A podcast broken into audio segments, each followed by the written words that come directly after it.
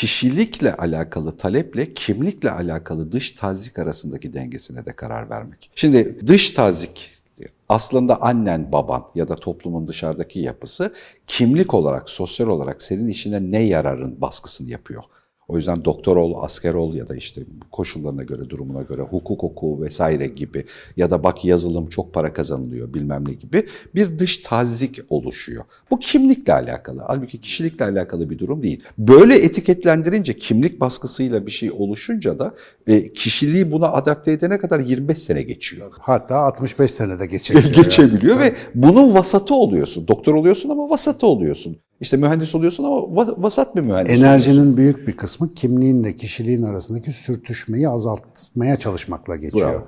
Ya da onun acısını başka şekillerde dindirmek için çok fazla para zaman kaynak harcıyorsun. Yani bir şekilde bir sarhoşluğa vuruyorsun kendini. Mesai saatleri içerisinde geçiştirilen bir hayatı dışarıdaki akşam 3-5 saat, hafta sonu 2 gün, işte yıllık izindeki 15 günde yaşamaya çalışıyorsun. Yani bu aslında bir dram abi, çok büyük bir dram. Ama bundan niye çıkamadığımızı belki fark edersek, hani çıkması daha kolay olabilir kişisel olarak da. Bir kere şimdi bizim temel sorunumuz senin de sıklıkla kafa yorduğun ağ bağ toplumu hikayesi var. İşte bağdan geldik. Ağ toplumunda böyle bir. Bu arada bu daha Bağdan önce... geldik ağdakini kovuyoruz. Öyle anlaşılmış ama bu hani anlatmayınca da bir de ne olduğunu hani birbirimize bağlı olduğumuz bir bağ toplumu vardı fiziksel olarak. Şimdi ağlarla bağlı olduğumuz bir ağ toplumundan bahsediyoruz aslında. Şimdi orada bir de değerler, sistemler, yöntemler, günlük yaşam, teknoloji çok hızlı değiştiği için eskiden beri şöyle bir şey hep var insanda. Kültürel bir canlı olduğumuz için ana baba çocuğu için kendince en iyisini istiyor. Ee, işte iş güçten, dini inanca, kültürel kodlardan, değerlere, işte yasaklara kadar her şeyi çocuğu korumak için ona download ediyor. Yani onu bir şekilde zaptu rapt altına almaya çalışıyor değerler çerçevesinde. O yüzden mesela işte Müge'yi de biliyorsun bizim hanım onu da hukuk illa hukuk oku hukuk oku diye diye okuduğu süreç boyunca da sevmediği bir mesleği okumak zorunda bırakıyoruz bu insanları. Ve büyük bir çoğunluğu da hani benim eşim gibi şanslı olmuyor mesela. Daha sonra başka işler deneyemiyor. Ona zamanı, kaynağı, fırsatı olmuyor.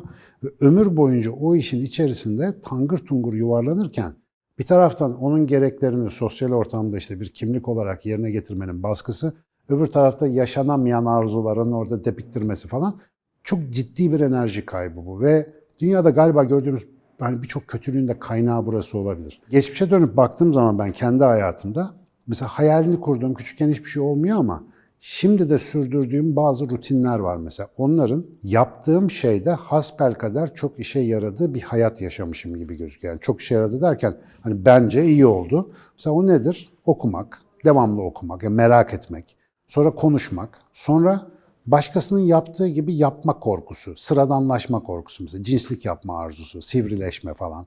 Ya bunlar mesela oyun oynarken de ben böyleydim. Başka yerde de böyleydim. Şimdi şanslı tarafım muhtemelen şu ki sende de bunun yankılanacağını zannediyorum. Sende de öyle bir hava seziyorum. Bir kişiliğin var senin yani bir mizacın var, bir yapın var. Şimdi bu yapı normalde yani insanlar benzersiz oldukları için sosyal ortamlarında şu ya da bu açıdan çıkıntılıdırlar. Ama o çıkıntı eğer kişinin sosyal ortamında bozucu bir etki yapıyorsa sosyal ortam ve kurallar onu törpülemeye çalışıyor. İşte sürtünme diye bahsettiğim şey bu. Uymuyorsun yani oraya. Ama bir şekilde benim şanslı tarafım şu gibi gözüküyor. Bu alışkanlıkların tamamı öyle dışarıda gezip tozup oynamayı çok sevmeyen, lagaluga geyik muhabbeti yerine tuhaf tuhaf mevzuları tercih eden bir adama uygun mecralarla tanışmamı sağladı. Mesela babamın dükkanında kuyumculuk yapamama sebebimi yıllarca ben ticarete olan yeteneksizliğim diye anlatmaya çalıştım ama ticarete olan yetenek tamam o da bir yetenek ama o kadar da yeteneksiz değilimdir yani öğrenebilirdim. Orada ki kurallar benim mizacımla çakışıyor. Yani benim dediklerim o oyuklara oturmuyordu mesela onu fark ediyorum. Ama üniversitede bir şey fark ettim. Mesela üniversite ortamında, o sosyal ortamda bilgiyle alakalı yerde ben daha rahatım. O yüzden işte dükkandan kaçıp e, hafta sonları bile üniversite kampüsünde hatta lisede, okulda kalıyordum falan. Ve daha sonra işte bu akademisyenlik denen şeyi hiç bilmiyordum abi ben. Hiçbir fikrim yoktu akademisyenlik konusunda. Üniversitede havalı hocalar tanıyordum o kadar ama tanıdığım havalı hocaların oranı bütün hocaların yüzde birine denk düştüğü için akademisyenlik benim için iğrenç bir seçenekti yani. Hepsi son derece sıkıcı, gri giyinen falan tuhaf insanlar. Ben de metalci tişörtleriyle gezen işte öyle gününü gün etmeye çalışan bir adamım. Cazip bir şey değildi. Ama elime gelen seçenekler arasında akademisyenliği benim için cazip kılan şey o birkaç örneği yakından tanımam. Yani o insanların meslekleri sayesinde değil de tuhaf özellikleri sayesinde benim ilgimi çektiklerini fark etmem. Mesela bir tanesi çok iyi ders anlatıyor ama akademisyen olduğu için değil. Bir sürü akademisyen var ama o çok iyi ders anlatıyor. Niye? Önceden başka bir hazırlığı var. Konuşmakla, anlatmakla ilgili bir alışkanlığı, bir iştiyak, bir şeyleri var. Bilinçsiz olarak şu oldu bana. Girdiğim kulvarda, akademi kulvarında o tuhaflıkları artıya dönüştü. İşe yaramaya başladı. Bir nevi iki dalga tepesi hani fizikte bir araya gelince birbirlerini kuvvetlendirir ama çukurla tepe bir araya gelince söndürürler ya.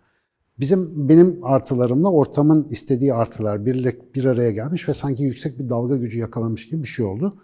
Ta asistanlığımın ilk zamanlarında mesela meşhur olmaya başladığım bir dönem var. O sunularımı internette paylaşıp bir sürü adamın kızmasına rağmen herkese açmam falan. Alın siz de kullanın falan gibi. Ondan sonra işte tuhaf tuhaf hocaların olduğu gruplara böyle artist artist mailler yazmak. Fizyoloji eğitimi şöyle olmalı falan diye. Lan daha iki senelik asistansın. Hatta hoca dedi ki bak başını ezerler senin diye. Hatta şu anda bir profesör abimiz var. O yazmıştı bana gözünü seveyim ne yapıyorsun falan.